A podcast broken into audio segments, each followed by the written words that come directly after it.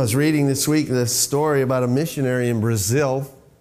He used to run a camp near a river, and on the days when the temperature reached 120 degrees, he was tempted to swim in those waters, but was leery because of those man eating fish. His neighbors assured him, though, that only while swimming in schools do piranhas bite people, which they never did in that part of the river. So each afternoon that summer, the man cooled off in the river. Months later, he heard that a local fisherman had fallen out of his boat and was never seen again. Alarmed, he asked his neighbors if perhaps the man had been eaten by these man eating fish. Oh no, came the reply. Only while swimming in schools do piranhas bite people, and they never swim in schools around here. But why not around here? he asked. Oh, his neighbors casually replied, they never swim in schools where there are alligators present.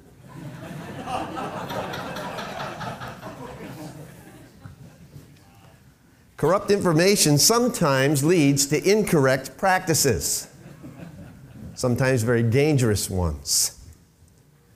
Before his famous circus days, P.T. Barnum ran an animal museum in lower Manhattan, and people enjoyed the exhibit so much that uh, they would stay for hours, preventing other patrons from coming in and entering. Being an astute businessman, Barnum devised a method to ensure the departure of these people, these customers who overstayed their welcome. Over the cage of the tigress and her cubs, he placed this large sign Tigress. Then over a doorway next to the cage, he placed another sign. It said this To the egress. Thinking they would see another curiosity, many patrons trooped through the door and they found themselves right out onto the street again.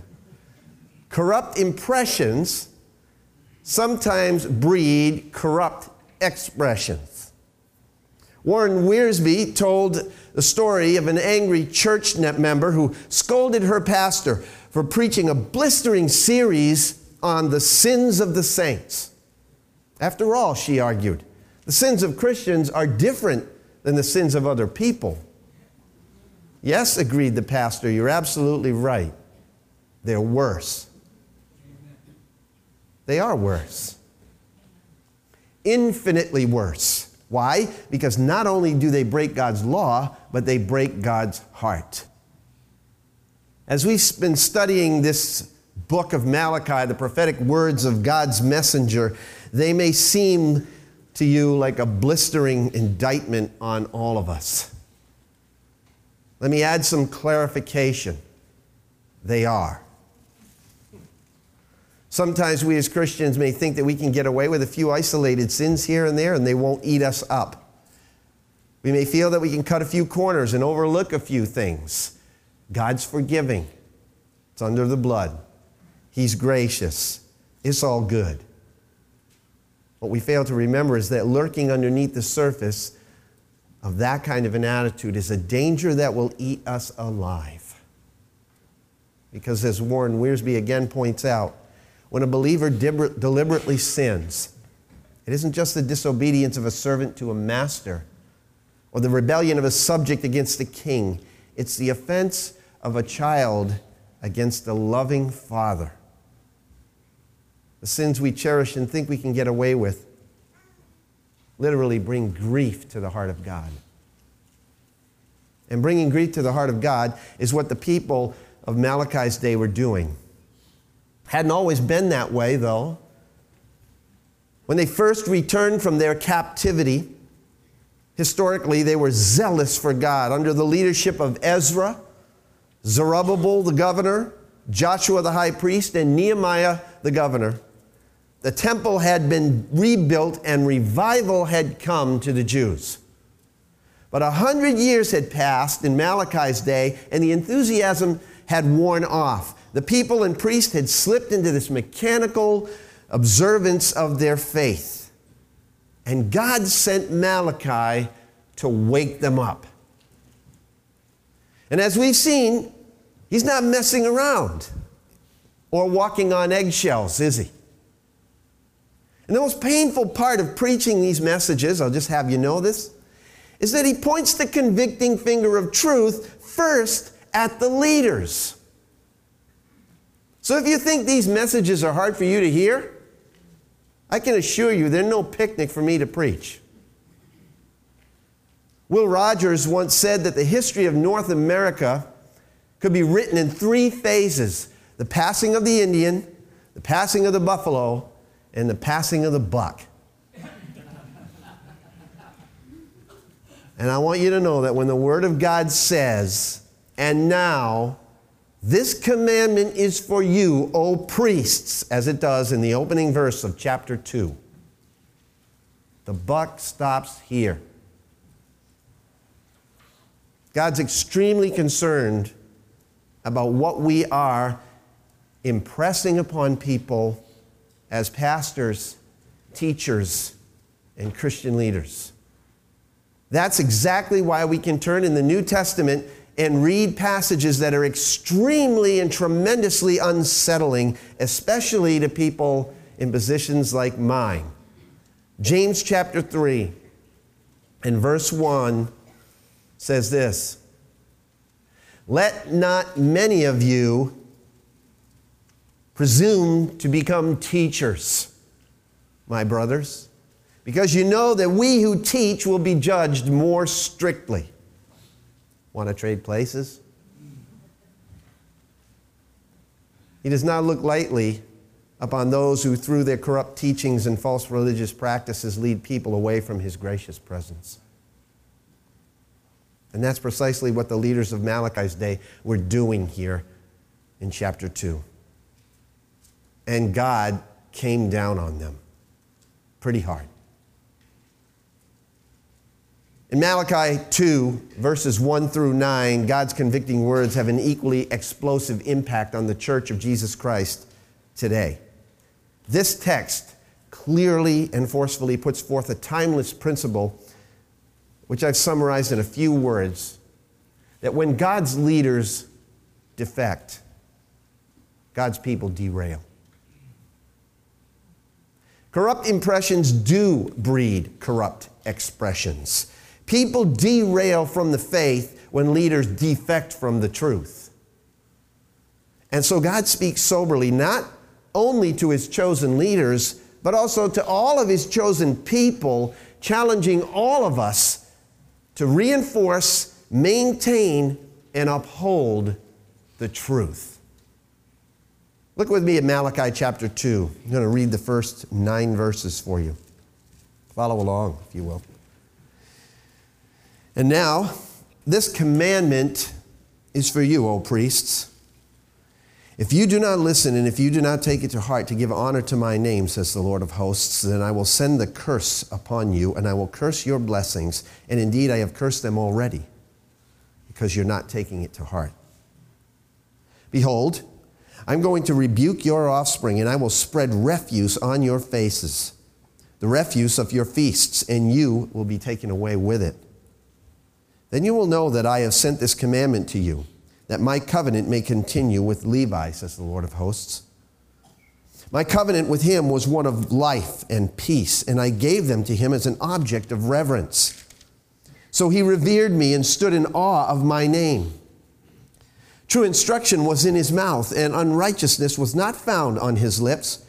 He walked with me in peace and uprightness, and he turned many back from iniquity.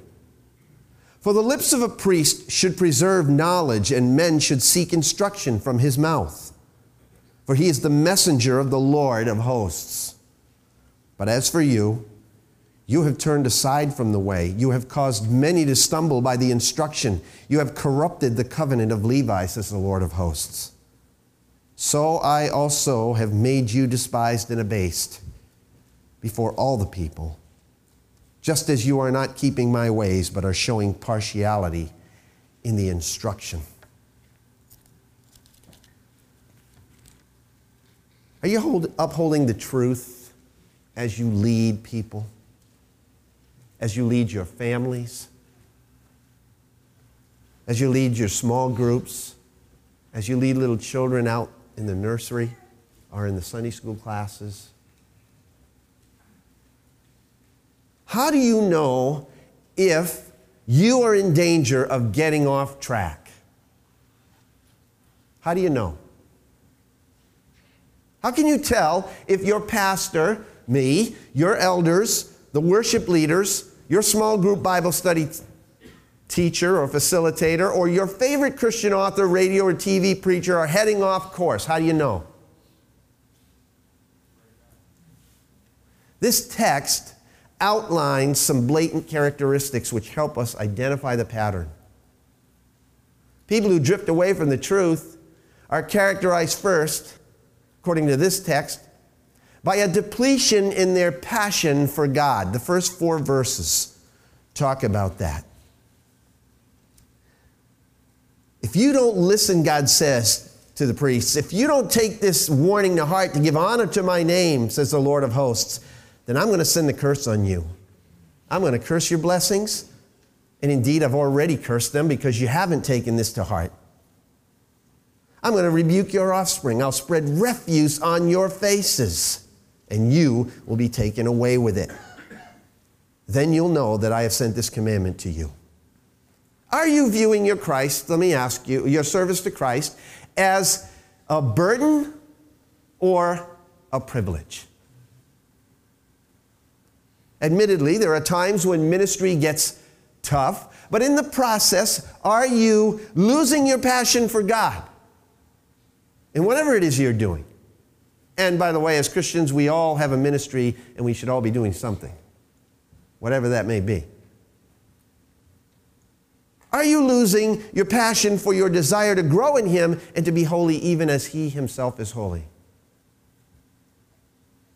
See, in this day, serving became a job to these priests, and, and they no longer viewed it as a privilege. The initial motivation to glorify God had eroded into a self exaltation, if you want to put a term on it. And when they stopped feeling good about what they were doing, they didn't want to do it anymore. And God hit him hard right there, hit them all hard.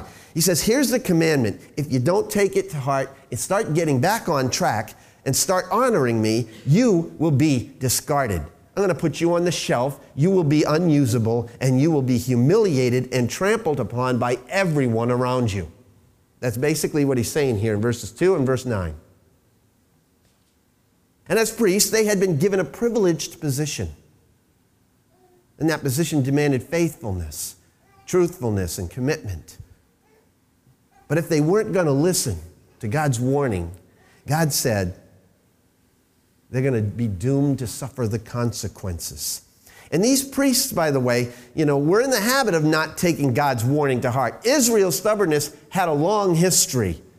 And you can look up all kinds of Old Testament scriptures but the fact is, lest we think the Old Testament speaks of the spiritual stubbornness of God's people only about the Old Testament people, think again.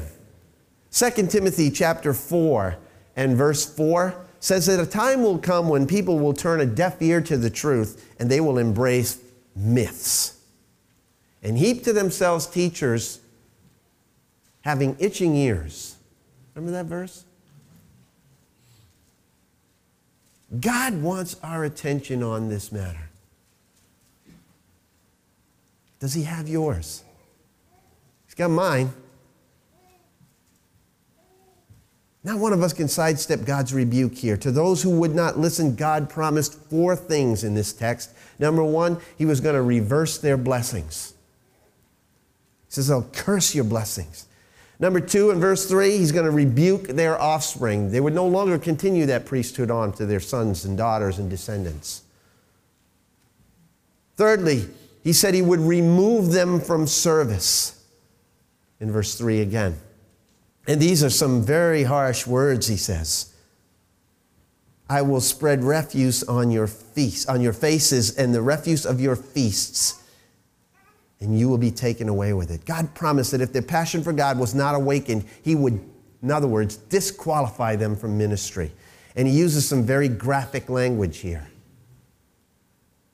By smearing the refuse from the sacrifices that they used in the feast on their faces, they would literally become unclean and be disqualified for service. The refuse left over from these sacrifices was traditionally taken outside the camp and burned. You can look at that in Exodus chapter 29 and Leviticus chapter 4. Basically, what God was saying here is, I'm going to rub your noses in it if you don't wake up. If you don't value the ministry that I've called you to more than what you're doing, I'm going to take you out of it, make you unfit for it. Now, I got to tell you, friends, that those words stop me dead in my tracks.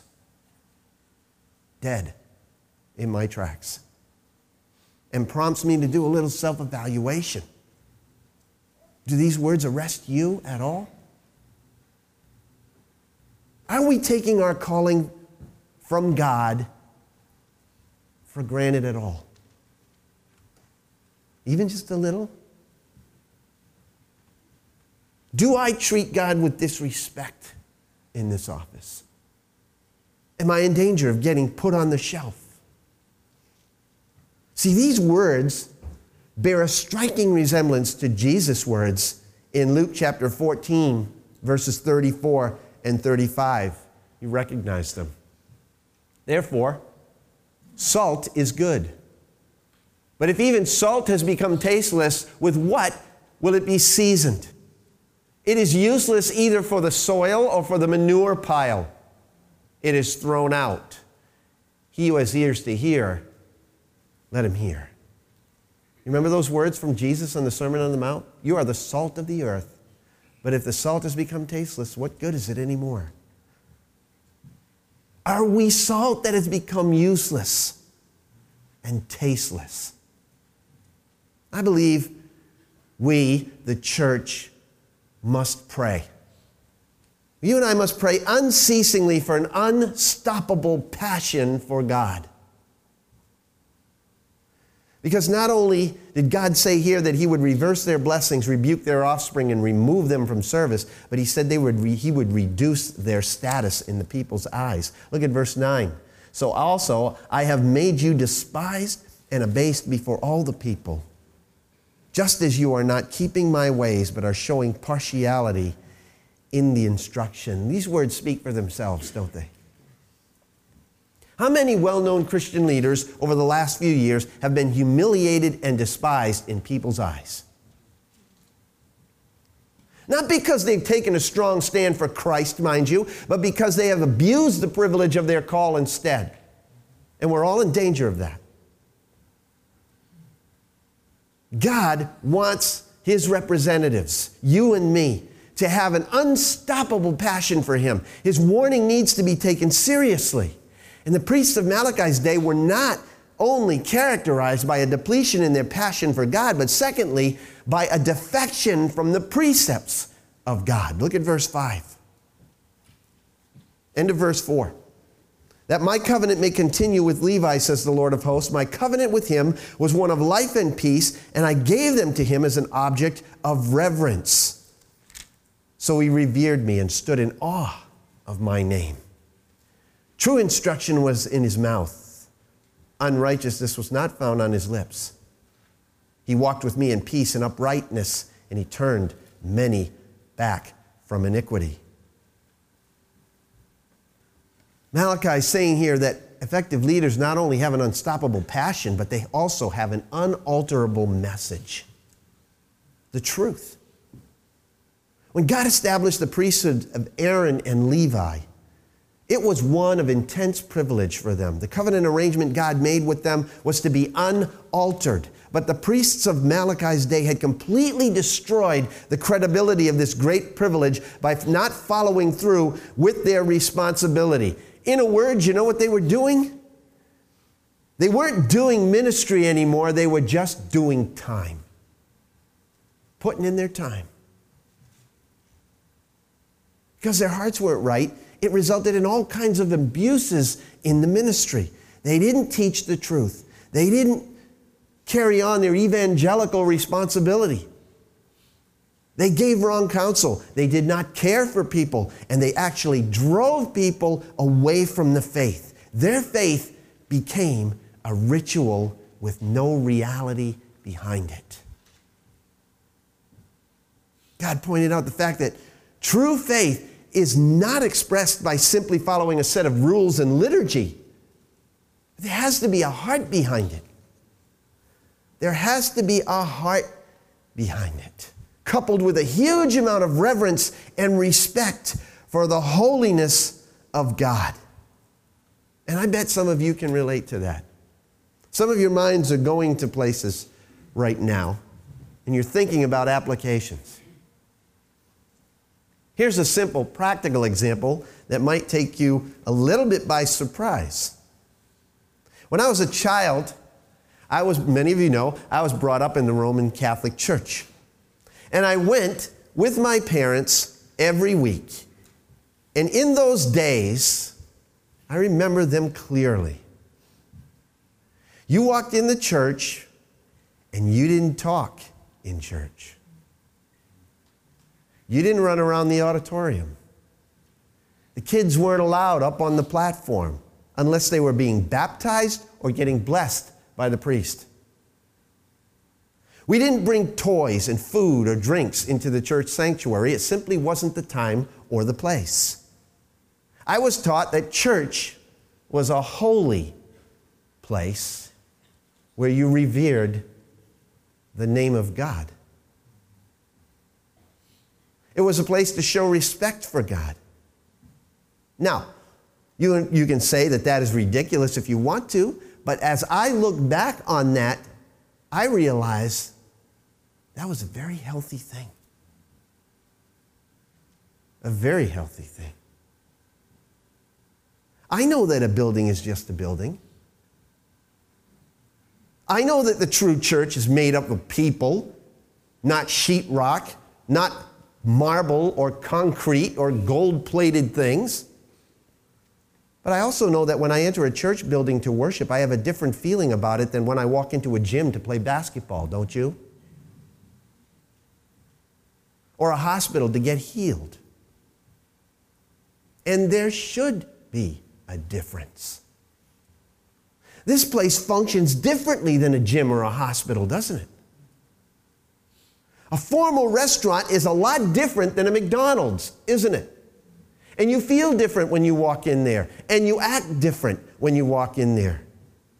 And the fact that God is omnipresent shouldn't lower the respect and honor paid to Him in the sanctuary. Rather, it should raise the standard of our reverence for him in every other place that we encounter him, i.e., the kitchen, the bedroom, the grocery store, the skating rink, etc. Is that not right?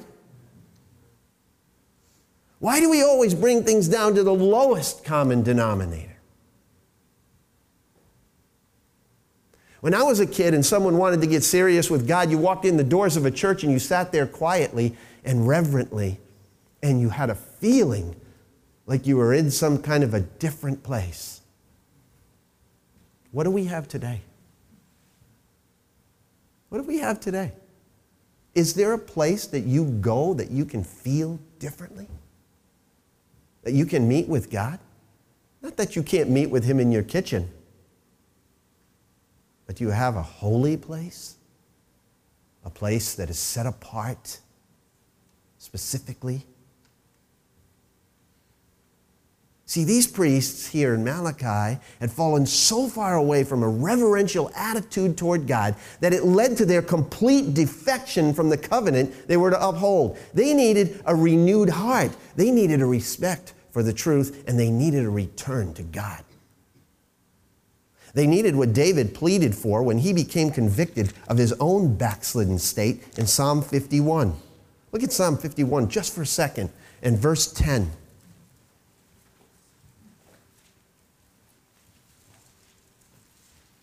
They're very, very familiar words, but they should be a prayer.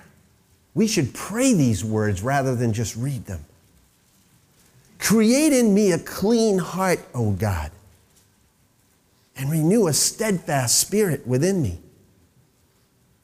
Verse 12 Restore to me the joy of your salvation and sustain me with a willing spirit. Then I will teach transgressors your ways and sinners will be converted to you. What a great prayer that is. These are the characteristics of a person who has a right relationship with God and is not in danger of defecting. Interestingly enough, Malachi outlines the same five elements in verses 5 to 7 of chapter 2 as this Psalm 51, verses 10 through 13 do. Let me outline them for you. Number one, a person who has a right relationship with God and was not in danger of defecting from the faith, there is joy in his or her faith. Verse 5, again, my covenant with him was one of life and peace. He revered me and stood in awe of my name. Life and peace were elements of God's covenant with Levi. The power and the ability to perform service and the privilege of ministry were God given gifts to the priesthood of Levi. The life of that priesthood was characterized by blessing, wholesomeness, oneness, and harmony with God. It was a joy to be called into that service. Every Christ follower in this room right now, or within earshot of my voice, has in their possession a God given, God empowered, God controlled ability for God centered service. It's called a spiritual gift. It should bring us joy to use it. Does it? Are you using yours? If you aren't experiencing joy in your spiritual life, maybe you've forgotten the purpose for which you were given the gift. It's for God's glory, not yours. So there is joy in his or her faith. There's also, secondly, humility in his or her spirit. He revered me and stood in awe of my name. The attitude which colors every leader's service should be one of reverence and awe. Not, oh, I got to do this again. But, ah, I get to do this again. And they even pay me for it. Unbelievable. For the last couple of weeks, our worship team has led us in many songs today. Lisa led us in many songs of humility, self surrender. I bow before you. I'm falling on my knees. Literally, I stand in awe before you. We sing the words, but are we really in awe of God's name? In his work, God in Search of Man, a philosophy of Judaism, noted Rabbi Abraham Heschel decries the loss of wonder and awe in modern man. He said the surest way to suppress our ability to understand the meaning of God and the importance of worship is to take things for granted. Do you take things for granted?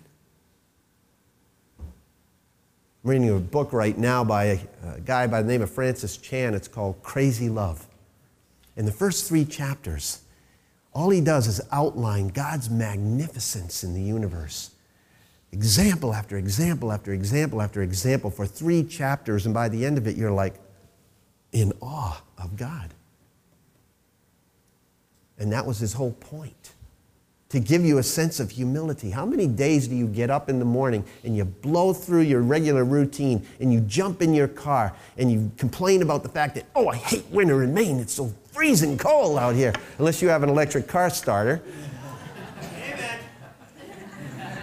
And then if it doesn't work and you go out there and say, why didn't this thing work? And you blow to work and you miss all of the glory of God's creation. You don't see the sunrise. You don't thank Him for your breath. How many days? And one day turns into another and turns into another, which turns into a week, which turns into a month, which turns into a lifetime.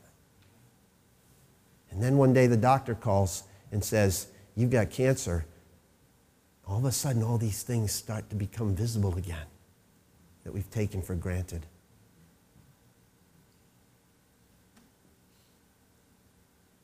We come to church and we take a lot of things for granted. And I've said these words over and over again, but I have to keep reading them to remind myself as much as you. Annie Dillard quoted this so many times, but it's such a great quote. They remind me just how ill prepared we are when we come before the God of heaven. She says, On the whole, I do not find Christians outside of the catacombs sufficiently sensible of conditions. Does anyone have the foggiest idea what sort of power we so blithely invoke? Or, as I suspect, does no one believe a word of it? It is madness to wear ladies' straw hats and velvet hats to church. We should all be wearing crash helmets. Ushers should issue life preservers and signal flares. They should lash us to our pews, for the sleeping God may wake someday and take offense, or the waking God may draw us out to a place where we can never return. There must be a humility in our spirit when we come before God. Thirdly, characteristic of a person in a right relationship with God that is not in danger of defecting is there is truth on his or her lips. Verse 7 For the lips of a priest should preserve knowledge, and men should seek instruction from his mouth, for he is the messenger of the Lord of hosts. If there is anything emphasized in this passage of Scripture, it is the fact that a priest is to be a person of truth. And you and I are priests. I've already pointed that out in previous messages. The leaders that Malachi addressed here were not people of truth. A priest was to be a preserver of God's word, the true instruction, as it says. They were to be reliable. True instruction in verse 6 was in his mouth according to the revealed word of God. Psalm 119, verses 1, verse 160 talks about it. John 17, 17, Jesus said, Sanctify them in the truth. Thy word is truth. They were to be reliable, they were to be ready. Have it right on the tip of your tongue. True instruction was in his mouth. And the same standard is demanded of leaders in the New Testament church in Titus chapter 1 and in 2 Timothy chapter 2, but it's also demanded of every single Christian in 1 Peter chapter 3, 15, when he says, always be ready. Always be ready to give an account for the hope that's within you, sanctifying Christ as Lord in your heart, and be able to give it with gentleness and respect. They were to be reliable, they were to be ready, and they were to be relevant men should seek instruction from his mouth, it says in verse 7. For he's the messenger of the Lord of hosts. Anybody seeking true instruction from you? French philosopher and Christian mystic and social activist Simone Weil said it well. She said, To be always relevant, you have to say things which are eternal. God's people are destroyed, Hosea said, for lack of spiritual knowledge. People should be able to seek truth and find it through God's people, and especially through those in leadership positions. But today there is so much junk out there that it's extremely tough to weed out what is true and what is not. Reminds me of the guy who was while he was washing his hands in a restaurant restroom, noticed some handwriting above the hot air dryer. Said this push this button to hear a tape recorded message from the local pastor. That's a serious message, really. To leaders, myself included. Because if we're not taking the time to hear from God, then our so called words of instructions will be nothing more than a lot of hot air. Plain and simple. Howard Hendricks said it this way, and I love this. He said, In the midst of a generation screaming for answers, Christians are stuttering. As the Church of Jesus Christ, could it be said that we have truth on our lips? Are we reliable and prepared and ready, relevant? Or does society view us as completely irrelevant because we do not know nor do we live the truth of God in our lives?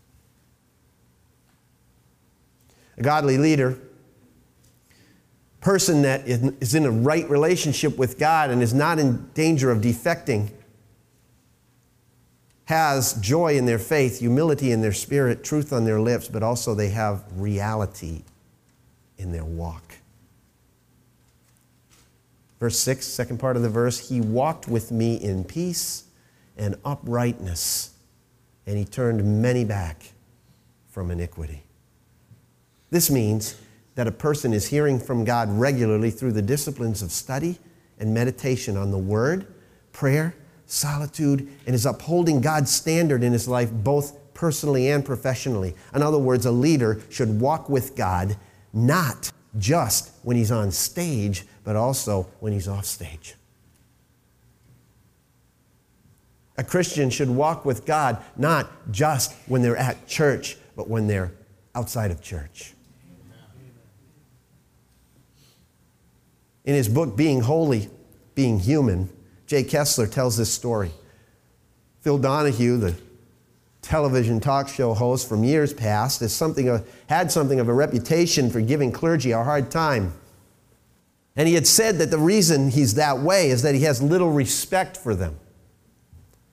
Most clergy will do anything for some media attention, is what he said. In his autobiography, however, he tells about an encounter with a pastor who was very different. It happened while Donahue was a young television reporter in Ohio, and one day he was sent up to West Virginia to cover a mine disaster. He went by himself in a battered little car carrying a minicam to film the story. It was so cold when he got there that the camera wouldn't work, so he put it inside his coat to warm it up a little bit, enough to run. And in the meantime, the families of all the trapped miners were gathered around they were just simple mining people, women, old men, and children, and several of the trapped men were fathers, were their fathers. Then the local pastor arrived. He was kind of rough hewn and he didn't speak well at all, but he gathered all those families around in a circle and they held one another in their arms while he laid his hands on them and prayed for them. And as all this was going on, Donahue was still trying to get his camera to work and he was incredibly frustrated because he couldn't film this poignant scene. Finally, finally, after the prayer was over, he managed to get the camera operating. And so he told the pastor that his, his camera wasn't working, but now he had it working and asked if the pastor could please do the prayer again so he could film it for the evening news. Donahue says, by the way, that he's been with the world's best known public figures, including preachers, and they're all willing to redo a scene in order to get it on the news. This simple West Virginia pastor, however, told Donahue in these words, and I quote Young man, we don't pray for the news. I'm sorry, but we've already prayed, and I will not pose unquote.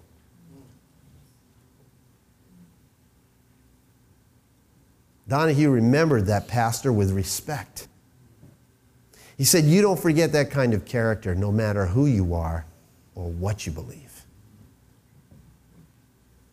Are you posing or are you walking with God? We have to ask ourselves that. To have someone point at you and remark, he walks with God or she walks with God is probably the greatest honor anyone could ever pay you as a believer. It implies even greater intimacy than the statement, He follows the Lord. How about it? Anyone saying that about you? People should say that about us. You realize that those words, he walks with God, are incredibly scarce in the Bible? And they've only been attributed to a few people Enoch, Noah. And yet, at the same time, the Bible urges all God's people to, quote, do justice, love kindness, and walk humbly with your God. That's what he desires. And that kind of life requires discipline, it requires honesty, a glaring lack of pretense and pride, it requires death to self. Malachi says it's marked by peace and uprightness, meaning spiritual harmony with God and moral integrity with people. And nothing, nothing has changed. Those things still should pervade the character of today's Christian.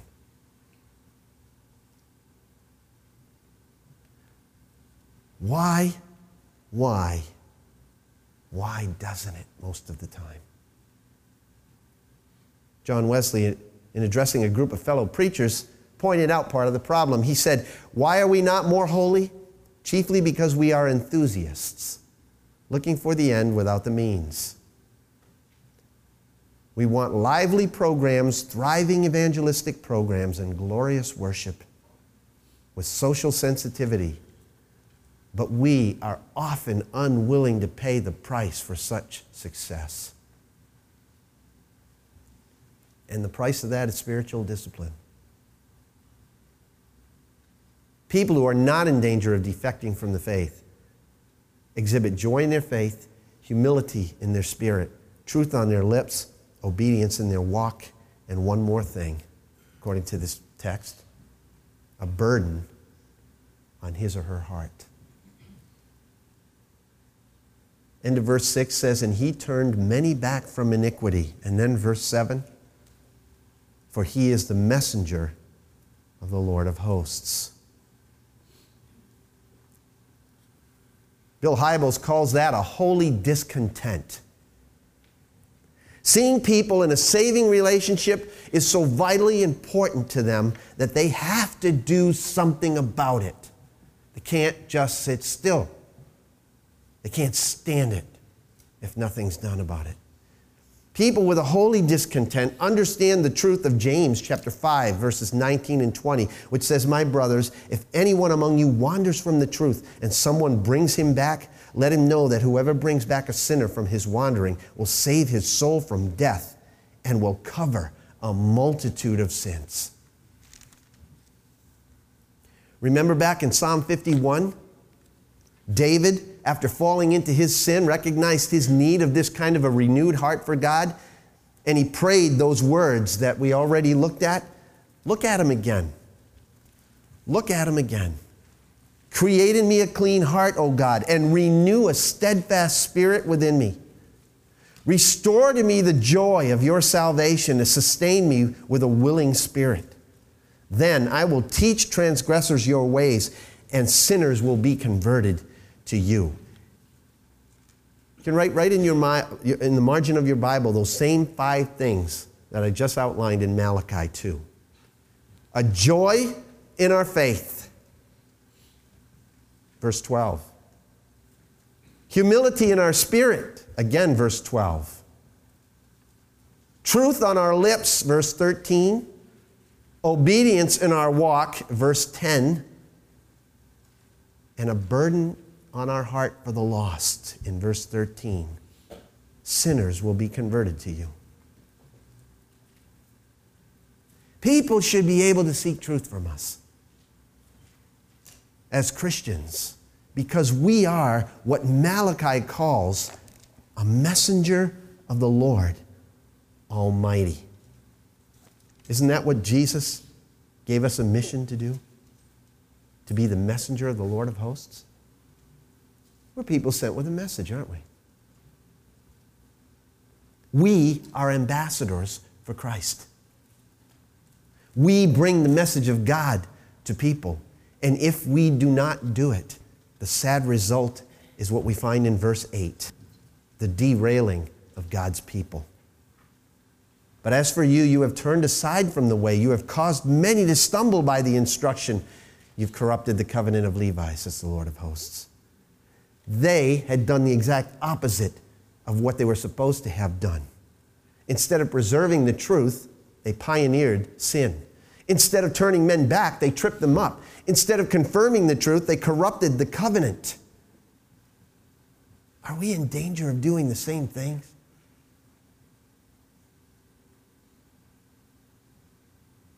The principle is as relevant today as it was then that when God's people defect, God's church derails, especially the leaders.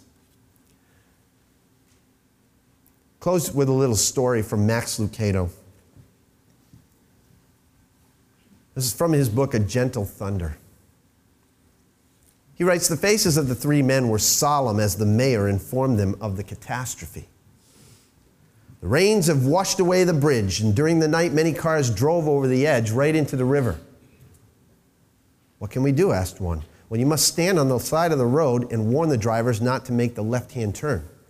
Tell them to take the one lane road that follows the side of the river. But they drive so fast. How can we warn them? By wearing these sandwich signs, the mayor explained, producing three wooden double signs hinged together to hang from one's shoulders.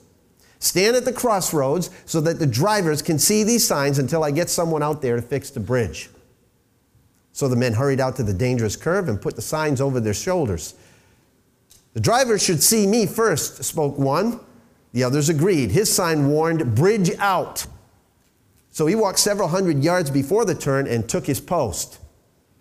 Perhaps I should be second so the drivers will slow down, spoke the one whose sign declared, Reduce speed.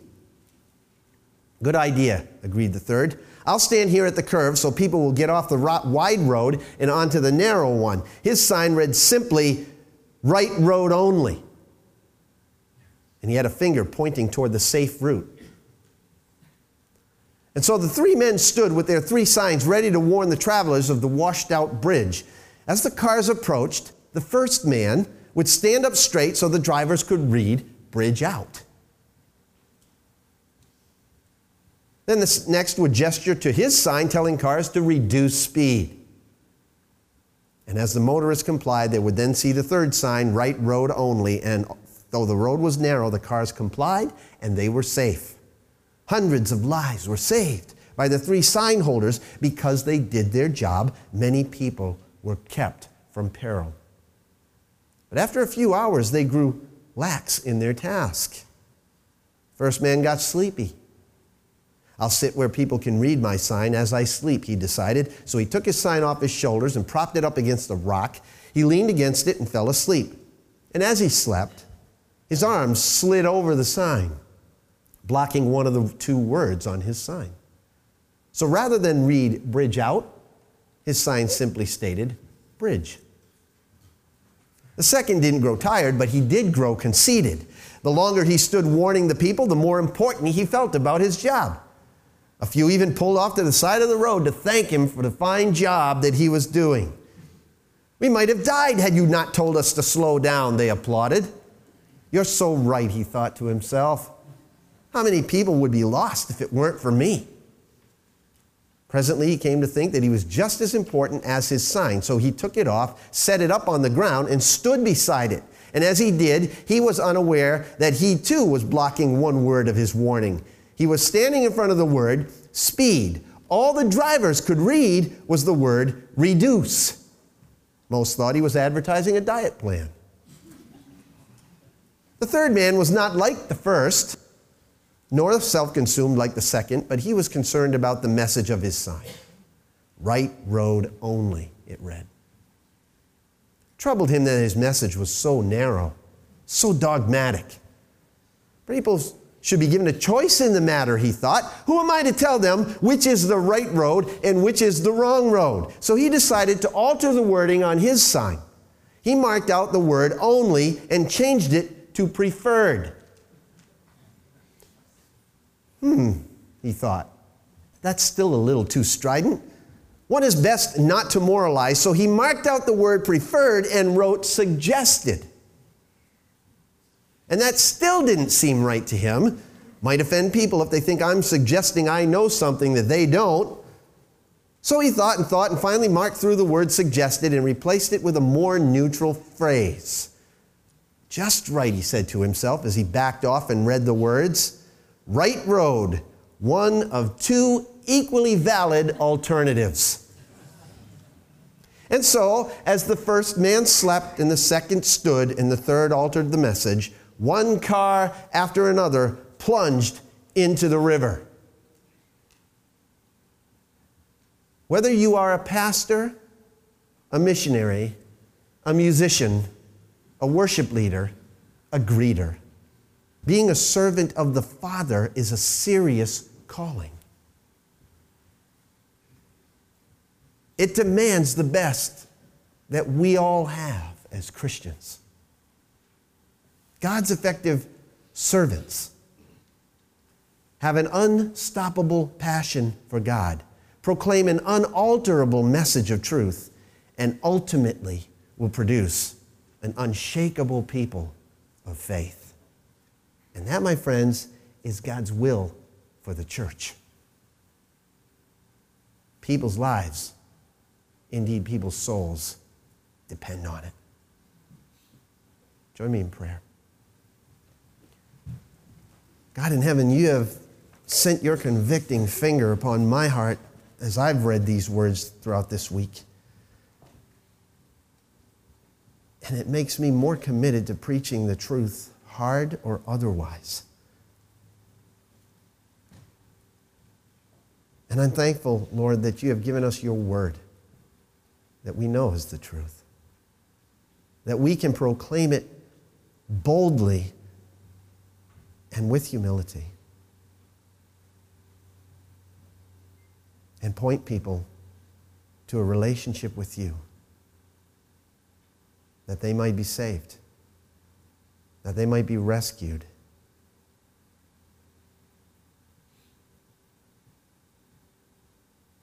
Thank you, our Father, for the privilege, the honor, and the joy of calling us into your kingdom as your sons and daughters. We honor your name and we pray it for Jesus' sake. Amen.